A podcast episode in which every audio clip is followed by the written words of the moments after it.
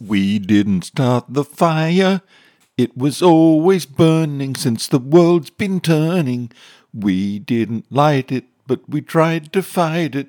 Hear all about the fight in the danger zone. Amazing stories, incredible music, terrible singing about military history. I'm Paul. Sit back and relax if you can. If you're driving, don't even think of changing stations. You know how dangerous it is to take your hands off the wheel and your eyes off the road. Gonna take it right into the danger zone. Rommel is one of the most exciting and inspiring military leaders of all times. His exploits from World War One, recorded in his nineteen thirty-six book Infantry Attacks, tells about his actions as a junior officer in World War One, his actions in the Battle of Caporetto in nineteen seventeen, gives the first insights into Rommel's unique gifts as a commander, and especially how he was going to wage war in France in nineteen forty and in North Africa between nineteen forty-one and nineteen forty-two. Luckily for Rommel, he never served on the Eastern Front.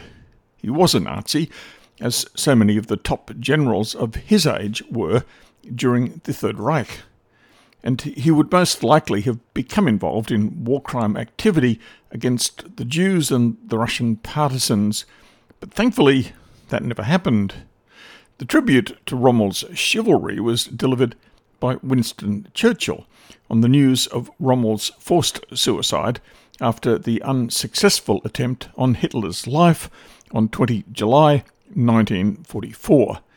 Part of that tribute is a reference back to this praise, surprisingly from Winston Churchill in the House of Commons in January nineteen forty-two, when he said of Rommel, "We have a very daring and skilful opponent against us, and may I say, across the havoc of war, a great general." And then Churchill's final tribute, which appears at the end of the nineteen fifty-one British movie, The Desert Fox. His ardour and daring inflicted grievous disasters upon us, but he deserves the salute which I made him in the House of Commons in January nineteen forty-two. He also deserves our respect because, although a loyal uh, German soldier, he came to hate Hitler and all his works, and took part in the conspiracy to rescue Germany by displacing the maniac and tyrant. For this, he paid the forfeit of his life. In the somber wars of modern democracy, there is little place for chivalry. Rommel's most astounding accomplishments happened over a few days in the dash to the English Channel in nineteen forty at the head of the seventh Panzer Division.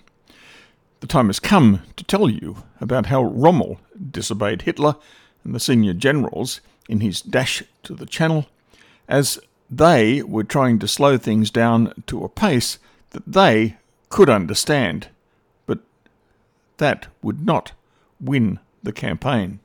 By chance, Rommel had been at the meeting that Hitler's army aide, Schmunt, had organised for Hitler to meet and congratulate the five newly appointed Corps commander and Rommel, who had just been appointed to the command of the seventh Panzer Division. But really it was a subterfuge for a secret meeting between Manstein and Hitler to discuss his sickle-cut plan idea. After the official lunch was over, Manstein had that secret meeting. Instead of reprising the Schleifen plan, the main German attack would now come out of the Ardennes, over the Meuse, and then head west to the mouth of the Somme.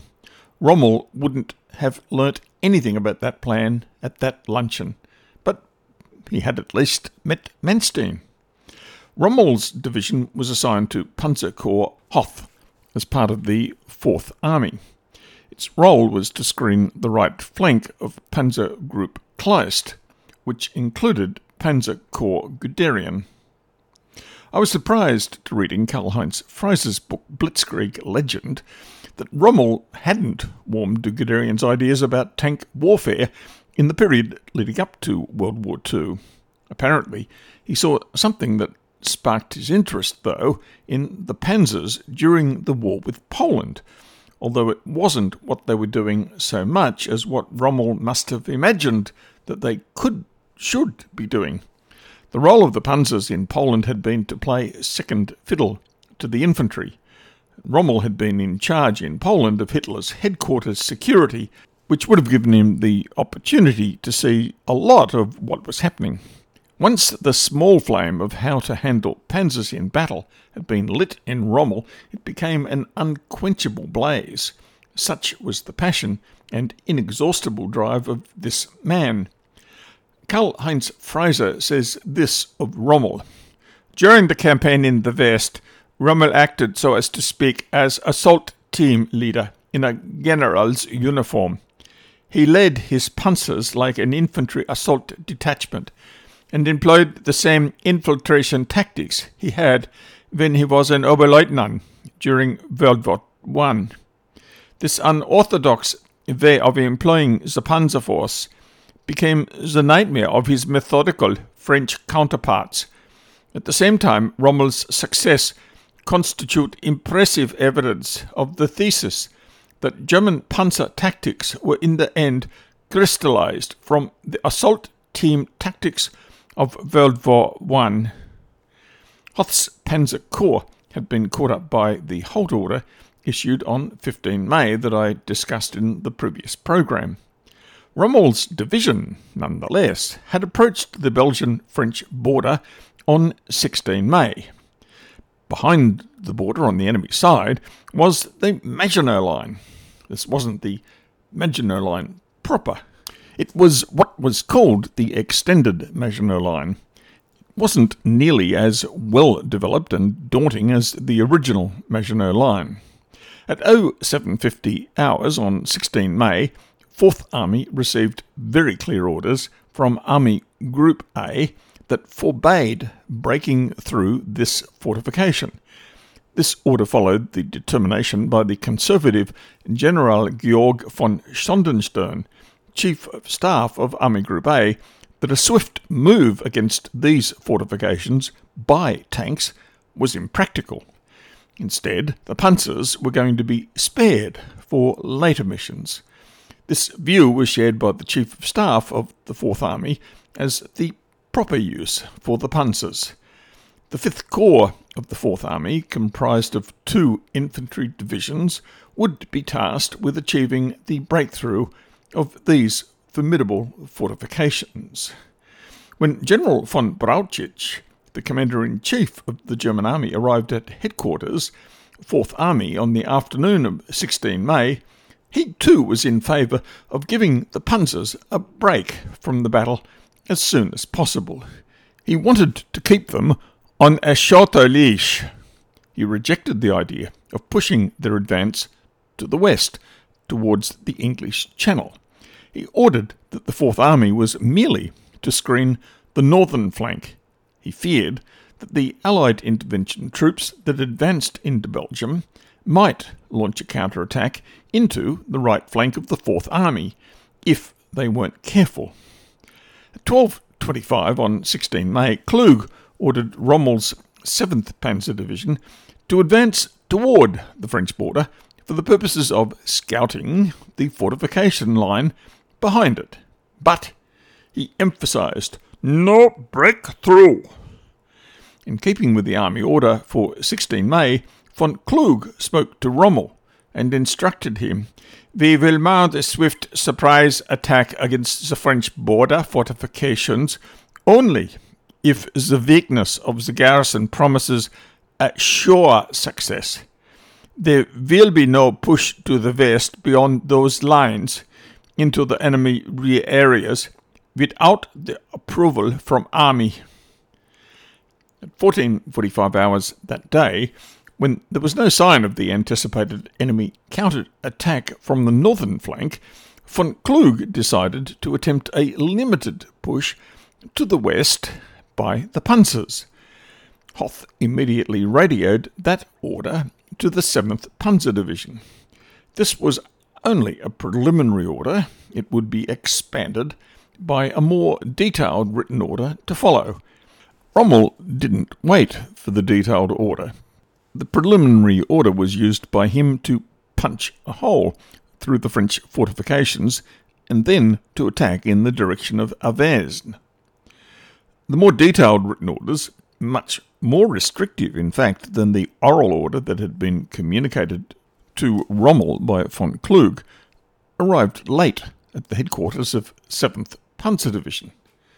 That was rather unfortunate for von Kluge, in the sense that Rommel and his panzers had already left when the orders arrived. Rommel crossed the French border at around eighteen hundred hours at Clairfait. Shortly after crossing the border, Rommel saw the sharp contours of the extended Maginot Line, with its concrete bunkers, armoured cupolas, minefields and barbed wire entanglements. Any other general would probably have paused and brought up all of his division's strength for an attack first thing the following day. Rommel, as he knew, would then also have had the support from heavy artillery, additional infantry, and Luftwaffe dive bombers. Of course, that would mean that the French would have prepared themselves to fight off that attack, which would have lacked any element of surprise. Any sensible general would have taken that safe option. But that wasn't the sort of general that Rommel was. He was truly one of the new breed of panzer generals. He couldn't resist the temptation to ignore his orders and to attempt a sudden surprise attack, to give effect to the blitzkrieg that he must have known Guderian was wanting to pull off. From Rommel's experience as an assault team leader during World War One, he again and again had achieved astonishing successes from surprise raids. But what he was about to attempt was so much more than a surprise raid. It was something entirely novel in military history, and it should have been unthinkable. A massive panzer night attack against a well-fortified position, without preparation, and straight from the move. Like everything that let the German commands deliver the most startling victory to Germany in May-June nineteen forty, it would be cruel and unfair to criticise Rommel's French adversaries for being unprepared for such an attack. Mind you, they should have been more on their toes than we're about to see. When the attack was launched, the surprise, unsurprisingly, was complete. Rommel's advanced detachment punched smack into the first lines of the enemy around eighteen thirty. There was no opposing fire. With the alarm now raised, though, the French defenders of the eighty-fourth Regiment, one hundred first Fortress Infantry Division, offered considerable resistance. A German panzer commander reported of his encounter with the French fortified positions. It, meaning the bunker, spits fire. Two vehicles are knocked out, and also from the right an anti-tank gun fires and hits the command tank of the heavy company. The radio operator has a leg shot off. Commander unhurt. I am close by with my tank, but take cover. Enemy artillery fires heavily on us with medium-caliber guns. How are we going to get through the bunker line? Big question. In front of us is a thick wire entanglement. Behind it, a broad and deep panzer ditch. And in the middle of the road, anti-tank obstacles have been built. Meanwhile, it is night. While this encounter was taking place, the panzers had already penetrated deeply into the enemy's fieldworks. They were able to neutralise some dangerous bunkers by direct fire on the gun ports. Artillery fire neutralised the rear portions of the French fortified zone. Under cover of the falling darkness, the motorcycle rifle battalion attacked anti-tank gun positions and machine gun nests. The engineers accomplished the primary mission during the actual breakthrough phase. satchel chargers and flamethrowers knocked the concrete pillboxes out of action. The engineers then blasted gaps in the barrier belts. Then they destroyed the roadblock west of Clairfait that was made up of big interconnected steel hedgehogs. With this breach opened, the panzers punched through, deep into the fortification zone, firing to both sides as they raced along. They were followed by the motorcycle riflemen on their motorcycles and the reconnaissance battalion. Around twenty-three hundred hours, they smashed through a second fortification line at Sois-le-Château. By the light of the moon, the German soldiers now could see that they had wide open terrain in front of them. Rommel wrote about this tremendous breakthrough in his diary. The way to the west was now wide open. We were through the Maginot Line. It was hardly conceivable. Twenty-two years before, we had stood for four and a half long years before this self-same enemy, and had won victory after victory, but yet finally lost the war. And now we had broken through the renowned Maginot Line and were driving deep into enemy territory. It was not just a beautiful dream. It was reality. Leaving behind the second French line, Rommel immediately ran into a French artillery position that opened fire on them. He quickly made one of his typical decisions, employing the tactics he had used in Italy during the First World War. He ordered his panzers to race at the French guns at top speed, firing from all barrels. That wasn't the way German tank crews had been taught to operate. The official drill procedure was to halt and fire for better accuracy, but this wasn't about accuracy. He commented on this encounter. The method that I have ordered of driving into the enemy with all guns firing has worked magnificently. It costs us a lot of ammunition, but it saves tanks and lives. The enemy have not found any answer to this method yet. When we come up on them like this, their nerves fail. If he had been obeying his orders, he should now have halted. But if he did that, the successful breakthrough that he had just achieved would be in vain. The breakthrough had to be immediately exploited by a deep thrust into enemy territory. He decided to continue the push up the road to Avesnes, even though his advance was now taking place in total darkness. Further along the road he was advancing down, the French fifth Motorised Infantry Division had set up its nighttime bivouac. Its vehicles were parked to the left and right along the road, all neatly lined up. In between were elements of the eighteenth Infantry Division and the French first Armoured Division, which were also bivouacked there for the night. Rommel's panzers raced right through the middle of these neatly lined-up vehicles. They were like targets in a shooting gallery. Once again, Rommel ordered his tanks and infantry to fire broadsides from all barrels. This spread panic and terror, as recorded in the French after-action reports. Hundreds upon hundreds of French soldiers and civilians are shaken out of their sleep by the panzer regiment that thundered at top speed along the roads, their faces distorted with fear. They lay in the gutters and roadside ditches, to the right and left of the route of advance. The fire of the panzer regiment reaches far into the area to the side of the streets, and causes boundless confusion during this night. Nowhere else during the French campaign were there such apocalyptic scenes as during that night of sixteen seventeen May on the road from Sois-le-Château to Avesnes. The panzers literally drove over the French fifth Motorised Infantry Division, which had been caught napping. German soldiers, whose units a few hours later drove on this road during daylight, were staggered at the sight that met their eyes. I have never seen anything like the scenes along Rommel's route of advance. His tanks had run into a French division, coming down the same road, and they had just kept advancing right on past it.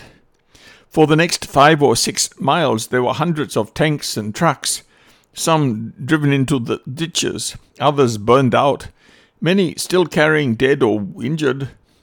More and more Frenchmen came out of the fields and woods, with abject fear written on their faces and their hands in the air.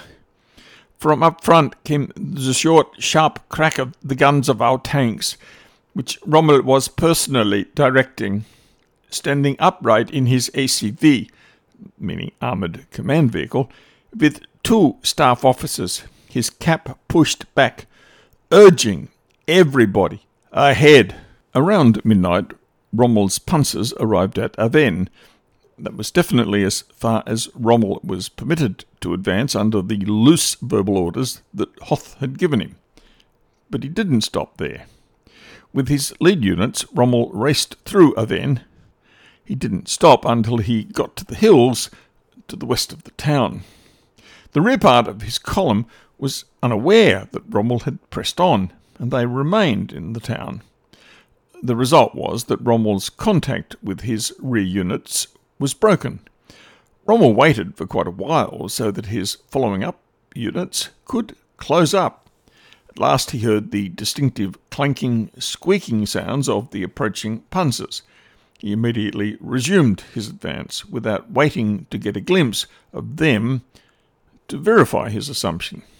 Interestingly, those sounds were coming not from the tracks of German tanks, but from the tracks of French tanks, the last remaining sixteen tanks of the French first Armoured Division that had been decimated at Flavillon by the fifth Panzer Division and the Stukas of the Luftwaffe. These French tanks included some of the monstrous Char B tanks. Now they became engaged with Rommel's separated panzer battalion that had gotten stuck in Avesnes. This clash turned into a long, drawn-out firefight, with many losses on both sides. The sound of the fighting was heard by Rommel, who guessed that a firefight was underway. He had to stop his advance and send back reinforcements to win this fight. Under the cover of the darkness, Lieutenant Karl Hank, riding in a Panzer four, part of Rommel's relief force, literally thrust into the rear of the French and smashed the tracks of some of their Char B tanks, the only way his Panzer fours could disable these French monsters.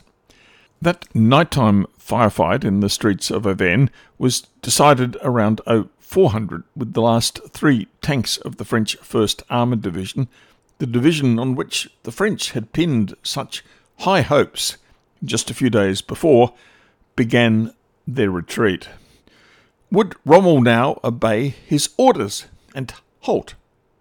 What do you think? Thanks for joining me, Paul, in The Danger Zone. If you have any questions about anything in this program, maybe you could catch up with me for my guided tour at the Australian Armour and Artillery Museum on Saturday morning starting at ten thirty a m, probably the world's best guided tour of an armour and artillery museum, borrowing the Danish Carlsberg slogan for their beer. If you missed this program, you can catch up with it as a podcast on Spotify, Apple, and many other sites. Search for The Danger Zone, bracket, D Z, close bracket. And if you like this program, you'll definitely love my other program, C Y K I A E, also available on the same podcast sites.